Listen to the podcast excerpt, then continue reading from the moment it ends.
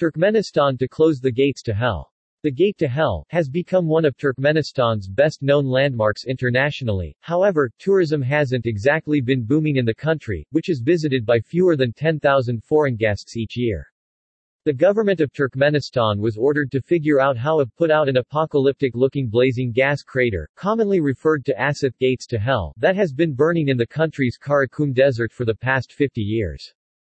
During an online meeting with the government, outlandish Turkmen President Gurbanguly Berdimuhamedov announced that the country was losing valuable natural resources, which could otherwise be sold abroad, and the money used to improve the well-being of the Turkmen citizens.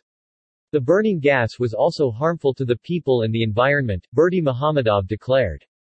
The burning 60-meter wide pit is located near the village of Darvaza, some 270 kilometers from Turkmenistan's capital of Ashgabat, and is officially Kalit Radiance of Karakum, but the locals usually refer to it Asith Gates to Hell.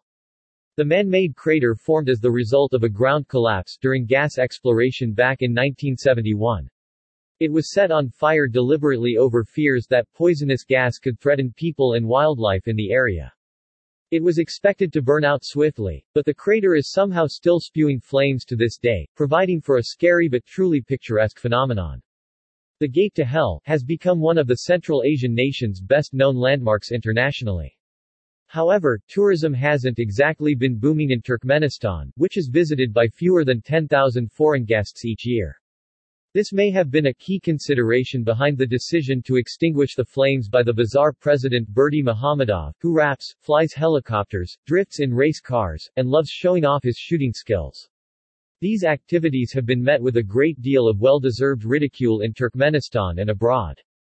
Berdimuhamedov ordered the deputy prime minister in charge of the oil and gas industry to mobilize scientists, including foreign experts, to figure out how to extinguish the flames. However, it's unclear whether this will finally shut gates to hell, as the president previously issued a similar order in 2010, but it couldn't be fulfilled.